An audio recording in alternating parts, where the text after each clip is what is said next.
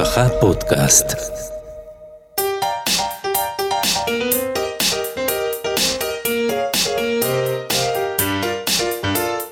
מדברים כלכלה, כלכלה, כל מה שתרצו לדעת על הכסף שלכם. עורך ומגיש, ישראל יוסקוביץ'.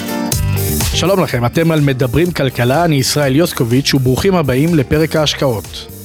יותר מדי סיפורים מטרידים נשמעים לאחרונה ברחוב החרדי.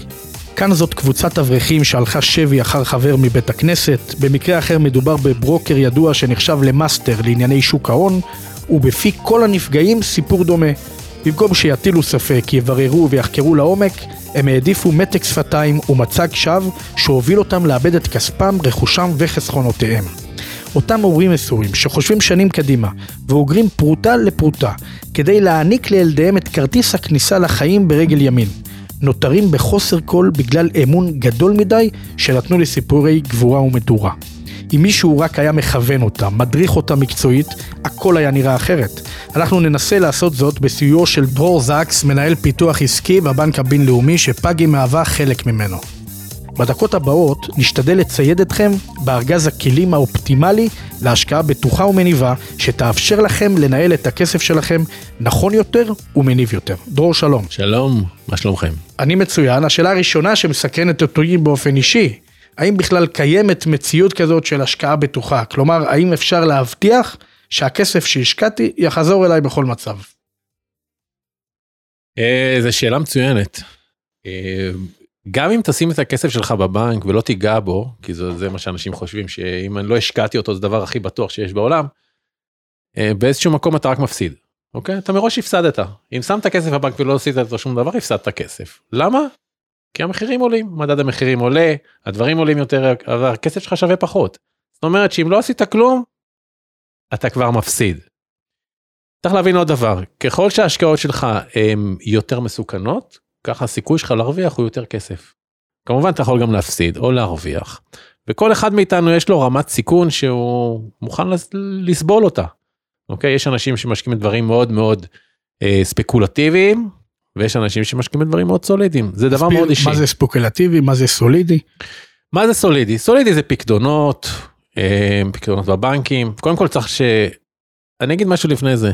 אם מישהו מבטיח לכם הוא יכול לעשות לכם הרבה לא, כסף. קודם כל להסביר, ספקולטיבי זה יותר משהו שהוא בעצם... אה, ספקולטיבי זה משהו שיותר ש- מסוכן. בדיוק. פשוט מאוד יותר מסוכן. אמ, אם שמעתם פעם, אם, אם השקעתם, סתם אני זורק, חברות נפט. אני לא יודע, נפט יכול להיות 100 דולר, יכול להיות 20 דולר. זה יכול להיות מאוד תנודתי. אפשר להרוויח, אפשר להפסיד הרבה מאוד כסף.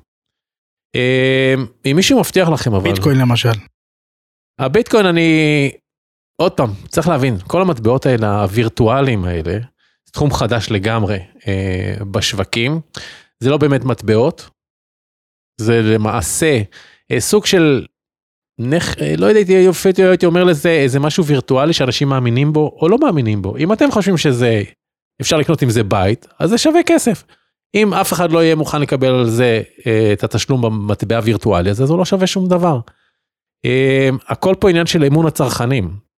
אם מאמינים בזה, זה יהיה שווה משהו. לא מאמינים בזה, זה לא יהיה שווה שום דבר.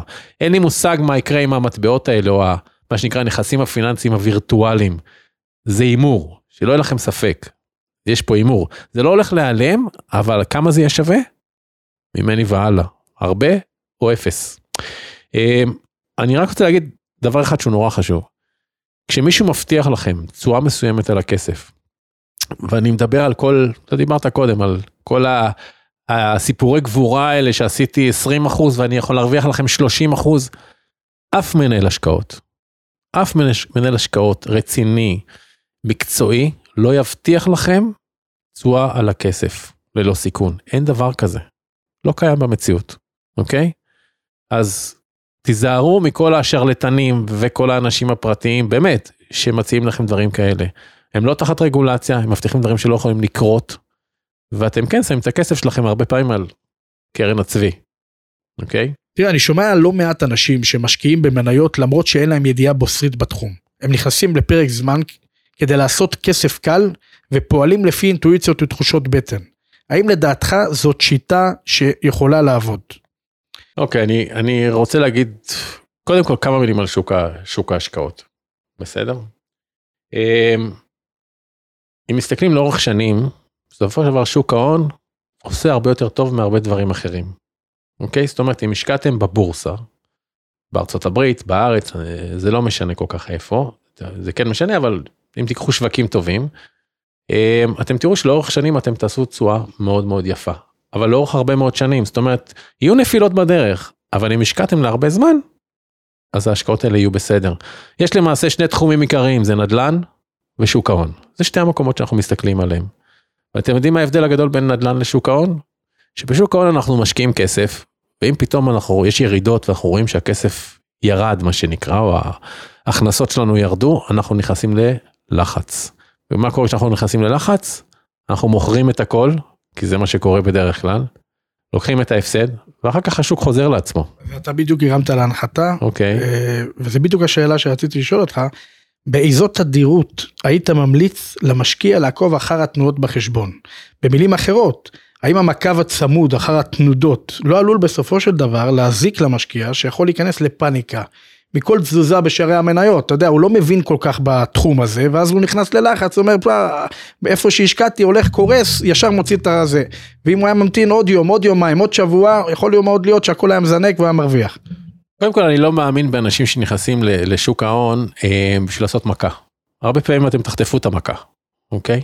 מי שנכנס לשוק ההון וזה וורן באפט שהוא אה, משקיע אגדי מארצות הברית, אמר כשאני קונה איזשהו איזשהו משהו בשוק ההון, אני חושב בראש שלי שמחר סוגרים את הבורסה לעשר שנים, ואני לא יכול לעשות יותר כלום. זאת אומרת, אני קונה חברה שהיא חברה טובה. זה, זה אחד מהמשפטים.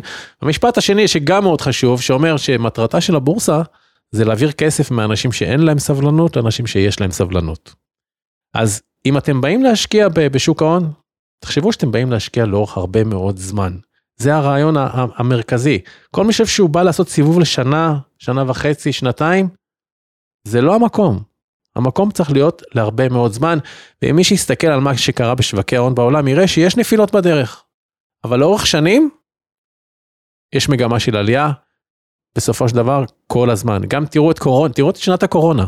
קורונה התחילה בהתמוטטות, ותוך, אף, אף אחד לא יכול להבין למה השוק חוזר כל כך מהר. אוקיי? אף אחד גם לא צופה מתי השוק הולך לחזור. תקראו מה שאתם רוצים על של כלכלנים, של אה, נביאים, מה שאתם רוצים. לא תמצאו את הדרך, למה פתאום השוק חזר? אבל השוק חוזר, פתאום בהפתעה הוא חוזר, וכל מי שברח מהבורסה בזמן הקורונה, הפסיד הרבה מאוד כסף. כל מי שעצם את העיניים ואמר יהיה בסדר, דברים יעברו, נמשיך הלאה בסופו של דבר, עם כל הכבוד למחלה הזאתי, אה, הרוויח הרבה מאוד כסף בסופו של דבר. מה היית אומר למשל לאנשים שאומרים תשמע הולך תם הולך בטח אנחנו יש לנו את הכסף את התוכניות חס, חיסכון שלנו בבנק זה מספיק לנו לא רוצים לסכן אותו לא רוצים אתה יודע להיכנס לכל מיני אירועים שאנחנו לא מבינים בהם לא סומכים על אחרים שומעים סיפורים אתה יודע כל מיני כתבות תחקיר וכאלו. אתה יכול להבין אותם או שגם להם אתה אומר חבר'ה יש לכם תוכניות חיסכון אפשר להשקיע את זה בכל מיני אפיקים סולידיים שעדיין אה, יהיו מצד אחד אה, אה, לא יסכנו את הקרן של הכסף ומצד שני לא ישבו בבנק סתם. קודם כל אני חושב שצריך להבין שיש הבדל גם של רמות הסיכון שאנשים שונים יכולים לקחת לעצמם. ככל שאתה מתבגר יותר, רמות הסיכון שאתה יכול לקחת הן נמוכות יותר, כי אתה תצטרך את הכסף בזמן יותר מהר. אז רמת הסיכון שתהיה מוכן לקחת על הכספים שלך היא נמוכה יותר. יש מין חוק כזה שאומר, תעשה 100 פחות הגיל של הבן אדם, מה שיוצא זה מה שהוא צריך להיות בשוק ההון, אוקיי? זה חוק אצבע כזה. אה, לא, אבל אני כן הייתי רוצה בתחום הפרקטיקה שבעצם אה, אה, תפשט יותר למאזין, שיש לו תוכנית חיסכון עם 100 אלף שקל, 200 אלף שקל. עכשיו הוא אומר, תשמע, אם אני הולך להשקיע בתוכנית אה, ספוק, ספקולטיבית כמו שאמרנו מקודם, אז זה לוקח סיכון וזה אני לא רוצה לקחת ובאמת אין מה לומר לאחד כזה. אבל אם אני הולך להשקיע בתוכנית סולידית, הרווח שאני אעשה שם הוא לא כזה נמוך. דרמטי. אז אולי אני אשאיר אותו בבנק, מה אתה אומר לו? עוד פעם, זה דבר נורא אישי, אין, אין פה... אין לא, פה תשובה אחת, אתה מבין? האם סטטיסטית עובדתית הוא פשוט טועה, שגם בתוכניות סולידיות אפשר, הכסף, הרווח יהיה הרבה יותר משמעותי מזה שהוא יישב בבנק. קודם כל אמרתי, אם הכסף סתם שוכב בבנק, אתה מפסיד. זה שיהיה ברור לכל אחד. אנשים חושבים שזה לא נכון, כי זה הדבר הכי בטוח, הכסף שוכב בבנק וזהו. כמו שאמרתי, הכסף למעשה שווה קצת לאט פחות ופחות. מי שיש לו סבלנות, ומי שיש לו אה, אורך זמן צריך להיות מושקע בתוך שוק ההון, שלא יהיה ספק, שוק ההון והנדל"ן. והתחלתי להגיד קודם מה ההבדל בין נדל"ן ושוק ההון. שנדל"ן כשקונים דירה, ובואו נגיד שמחירי הדירות, זה לא נראה ככה, אבל בואו נגיד שמחירי הדירות ירדו ב-20%, ושוק ההון ירד ב-20%. מה בן אדם יעשה? אני אגיד לכם, אף אחד לא ימכור את הדירה, וכמעט כולם ימכרו את התיק השקעות שלהם. וזה נובע מדבר אחד, שאנחנו אנשים אה, אמוציונליים. אנחנו רואים את התיק השקעות שלנו יורד, אנחנו נכנסים ללחץ. את הדירה, אנחנו לא רואים כמה היא שווה באמת. אנחנו לא רואים את המחיר יורד, ולכן אנחנו לא נעשה עם זה שום דבר. זה הבדל מאוד משמעותי. ועכשיו, מי שבא להשקיע, זה שני התחומים העיקריים, שוק ההון או נדל"ן. צריך, ל, מה שנקרא, להיות מושקע בשניהם בסופו של דבר. אמ, אחד הדברים הנוספים שאני יכול להגיד על, על נדל"ן למשל, זה כשלוקחים משכנתה וקונים דירה, אמ, יש הרבה אנשים שאומרים, שמע, לקחתי הלוואה ואני ב... אני רואה את זה בתור סוג של חיסכון. אתה למעשה משלם משכנתה, אתה משלם, אבל למעשה אתה צובר לעצמך עוד בלטות בדירה, אוקיי? אז תסתכלו על משכנתה שאתם לוקחים בשביל לקנות דירה בתור גם כן סוג של תוכנית חיסכון. אוקיי? זה שונה מאיך שמגדירים את זה בדרך כלל. אני רוצה לשאול אותך לגבי באמת הנושא של לקוחות אה, שמגיעים למצב שהם צריכים לקחת הלוואות. עכשיו יש להם לפעמים אופציות, מציעים כל מיני הלוואות מהירות בחוץ, שלא כולם באמת אה, באופן אה, מובהק הם נקראים שוק אפור. מה, מה היית אומר, איזה תמרור אזהרה היית מציב בפני אלו שנאלצים, לפעמים אולי כי הבנק לא מקבל את ה... לא מוכן לתת להם הלוואה, אז באין ברירה הם הולכים ולוקחים הלוואות מהירות בריבית גבוהה וכולי. תן ככה כמה תמרורי האזהרה. אה, אני לא אוהב את זה. ממש לא אוהב את זה. אה, כמו שאני אומר, אם הבנק לא מוכן לתת לך הלוואה, זאת אומרת הבנק עשה איזשהו חשבון שאומר, שמע, יהיה לך קשה מאוד להחזיר את הכסף. ומי שנותן לך כן את ההלוואות האלה, לוקח כזאת ריבית רצחנית, אוקיי? שאתה תשלם כל כך ביוקר על ההלוואה הזאת, זה דבר שבוא נגיד צריך להימנע ממנו אה, אה, כמה שיותר.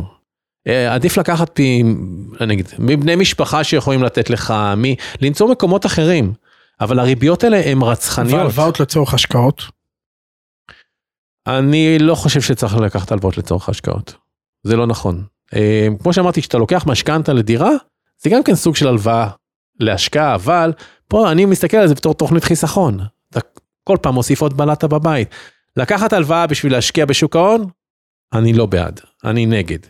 אמ, אני רוצה להגיד עוד כמה מילים על הקטע של ההשקעה בשוק ההון. צריך להבין שתזמון מתי להיכנס לשוק ההון, מתי לצאת משוק ההון, דיברנו על זה טיפה שנייה קודם, אף אחד לא יודע מתי להיכנס, מתי לצאת, אוקיי? מי שאומר לכם שהוא יודע, אני כבר אומר לכם, שקרן, אוקיי? לא אומר את האמת. ולכן אני מאמין שתוכנית חיסכון, למשל, דיברנו אה, פעם על תוכנית החיסכון אה, שלמעשה מדינת ישראל נותנת לכל ילד 50 שקל, ואתה יכול להוסיף עוד 50 שקל, ואתה תבחר באיזה קרן לשים את הכסף. פה למשל, אני ממליץ חד, חד משמעית, תשימו את הכסף בקרן שנמצאת בשוק ההון. כי הקרן, הכסף הזה סגור ל-18 שנה, מינימום. אז לאורך זמן, אמור לעשות יותר טוב מאשר משהו סולידי. יש לכם נתונים לכמה רווח בהשקעה בשוק ההון יגיעו הורים שיעשו מאצ'ינג עם הכסף שהמדינה נותנת אחרי 18 שנה? זה 1,200 שקל בשנה. אה, כששוק ההון עושה את ה... כמו בשנים האחרונות, את העשרות אחוזים שלו, יש סיכוי טוב שאתם, בוא נגיד כפול 10 שנים, מדברים על 12 אלף שקל, נגיד 20 שנה 24 אלף שקל, זה בלי ריביות, זה בלי שוק ההון. אני מעריך שאפשר אה, כמעט להכפיל את הכסף הזה. בשוק ההון. בשוק ההון. אה, בוא נגיד, יש פה ריבית דריבית, הרי הכסף גודל וההשקעות גודלות בדרך. בשביל זה אני יכול להגיד שבכמעט שתי ידיים, זה דבר שכדאי להיות בו, כי הכסף סגור. לא משנה אם אתם רוצים אותו או לא רוצים אותו, אתם לא יכולים למשוך אותו. לא יקרה שתיכנסו לפאניקה. יש באמת אה, כל מיני אה, תוכניות, אה, ש... זאת אומרת מסלולים שהם משקיעים ללקוח בשוק ההון? יש מסלולים גם לבנקים. על הקרנות האלה, דרך אגב, משרד האוצר נתן רשימה של קרנות שאתם יכולים לבחור מהם, ואתם בוחרים באיזה קרן הכסף תהיה. הקרן... והבנק בעצם מנהל לך את, הכ... את ההתנהלות. הקרן יושבת עם, זה לא בבנקים, זה, יש כמה גופים שמנהלים את זה בשם המדינה, מה שנקרא באישור המדינה, וצריך לבחור שם איזה מה קרן. מה חלקו של הבנק בסיפור הזה? הבנק הוא לא אה, מנהל את הקרן. יש כמה גופים שמנהלים את הקרנות האלה, אבל עוד פעם, לבחור קרן שהיא קצת יותר, אה, נגיד מסוכנת, היא קצת יותר בשוק ההון, אני לא אגיד מסוכנת. אה, אני רק רוצה להגיד שמניות זה דבר מאוד רציני, אוקיי? ולהתחיל לבחור או להשקיע במניות בכלל, זה מקצוע. אה, ולא כל אחד יש לו את הזמן, או את הידע, או את הניסיון. אחת הסיבות שאנשים קונים, או מניות, או זה, זה בגלל שיש ירידה חזקה. ואני אתן לכם למה זה לא נכון לעשות דבר כזה, זאת אומרת, זה שמניה ירדה פתאום באופן דרסטי, האם זה זמן לקנות אותה כי היא הייתה ב-300 והיום היא ב-100?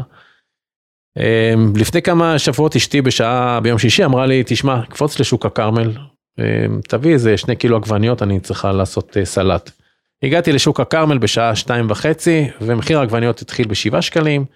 וצעקות שבעה, שישה, חמישה, שלוש, שני, שקל אחד לקילו. אל תשאלו אותי איך יצאתי עם עשר, עשרה קילוגרמים של עגבניות הביתה. תשמעו, שקל לקילו, אני לא אקח אה, ארגז. הגעתי הביתה, אשתי אומרת לי, מה הבאת כל כך הרבה?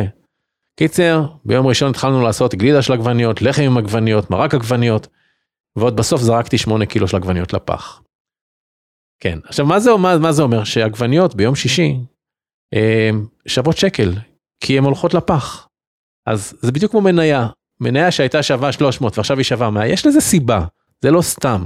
לא קונים נייר או מניה או כל דבר בגלל שהמחיר שלו פתאום ירד. יש סיבה לירידה. אם קונים מניה או קונים חברה, זה בגלל שהיא חברה טובה ואתם מאמינים בה, לא בגלל שהמחיר שלה ירד. אחד הפתרונות הכי אה, מקובלים בשוק ההון זה לקנות מדדים. מדד, זה אומר? מה זה אומר מדד? מדד אומר, תשמע, לקחנו אותך 500 המניות הכי גדולות שיש בבורסה, ואנחנו משקיעים ב-500 האלה לפי חלקם היחסי. ואז כשאתה קונה למעשה מדד כזה, ואני אלך רק להסבר קטן, יש מדד אמריקאי שנקרא S&P 500, שזה 500 החברות הכי גדולות בארצות הברית. למה ההשקעה בו יפה? כי יש חברות שלפני 10 שנים לא היו קיימות, והיום הן החברות הכי גדולות בבורסה. והמדד הזה למעשה לוקח את כל החברות לפי ערכם, זאת אומרת שאם פתאום עברנו מתעשייה כבדה להייטק, המדד מגלם את זה. וככה אנחנו גם מפזרים את ההשקעות שלנו על הרבה הרבה הרבה חברות, ולא על חברה אחת ספציפית. חברה אחת ספציפית יכולה גם לקרוס. 500 חברות לא יכולות לקרוס. יש אנשים שלוקחים הלוואות ומשעבדים את דירתם כדי להשקיע במניות. מה היית אומר להם? חס וחלילה. חס ושלום. לא מסכנים כסף, שהוא לא כסף, מה שנקרא, כסף, אני אקרא לזה כסף מהצד. את הכספים שאתם צריכים בשביל לחיות, בשביל לגור, את הדברים האלה לא מסכנים. רק את הכסף העודף בחסכונות לעתיד, אותו אתם יכולים אה, להשקיע בדברים קצת יותר מסוכנים, פחות מסוכנים, אבל לא, חס ושלום. אמ, אם הילדים שלי, הייתי מאוד כועס עליהם, על דבר כזה. אני רוצה באמת לשאול אותך, יש, האם קיים הבדל בין השקעות דרך הבנקים לבין בתי השקעות, אתה יודע, כמו, יש כל מיני בתי השקעות ידועים שמציעים גם שנפקיד אצלם את כספי ההשקעה. קודם כל הבנקים אה, לא מנהלים את ההשקעות, אוקיי? בנקים יש להם יחידות ייעוץ, שאם יש לך מספיק כסף, יש יועצים שייעצו לך אה, מה לעשות, אבל אתה זה שעושה את הפעולות. אה, בקבוצת הבינלאומי שבה פאגי נמצא, יש חברה שנקראת יוניק שהיא מנהלת תיקי לקוחות עבור לקוחות. אבל הבנקים בעצמם לא מנהלים אה, תיקים, רק הגופים האחרים, אה, ויש לא מעט כאלה גופים גדולים אה, במשק שמנהלים תיקי השקעות. אוקיי, okay, תודה רבה לך דרור, היה באמת לעונג לארח אותך פה, אני מקווה באמת שהמאזינים ייקחו הרבה מאוד תובנות חשובות מאוד לחיים ולניהול נכון של הכלכלה. ואנחנו כמובן נהיה פה שוב בפרקים הבאים עם אורחים ונושאים נוספים ומרתקים. בינתיים, להתראות.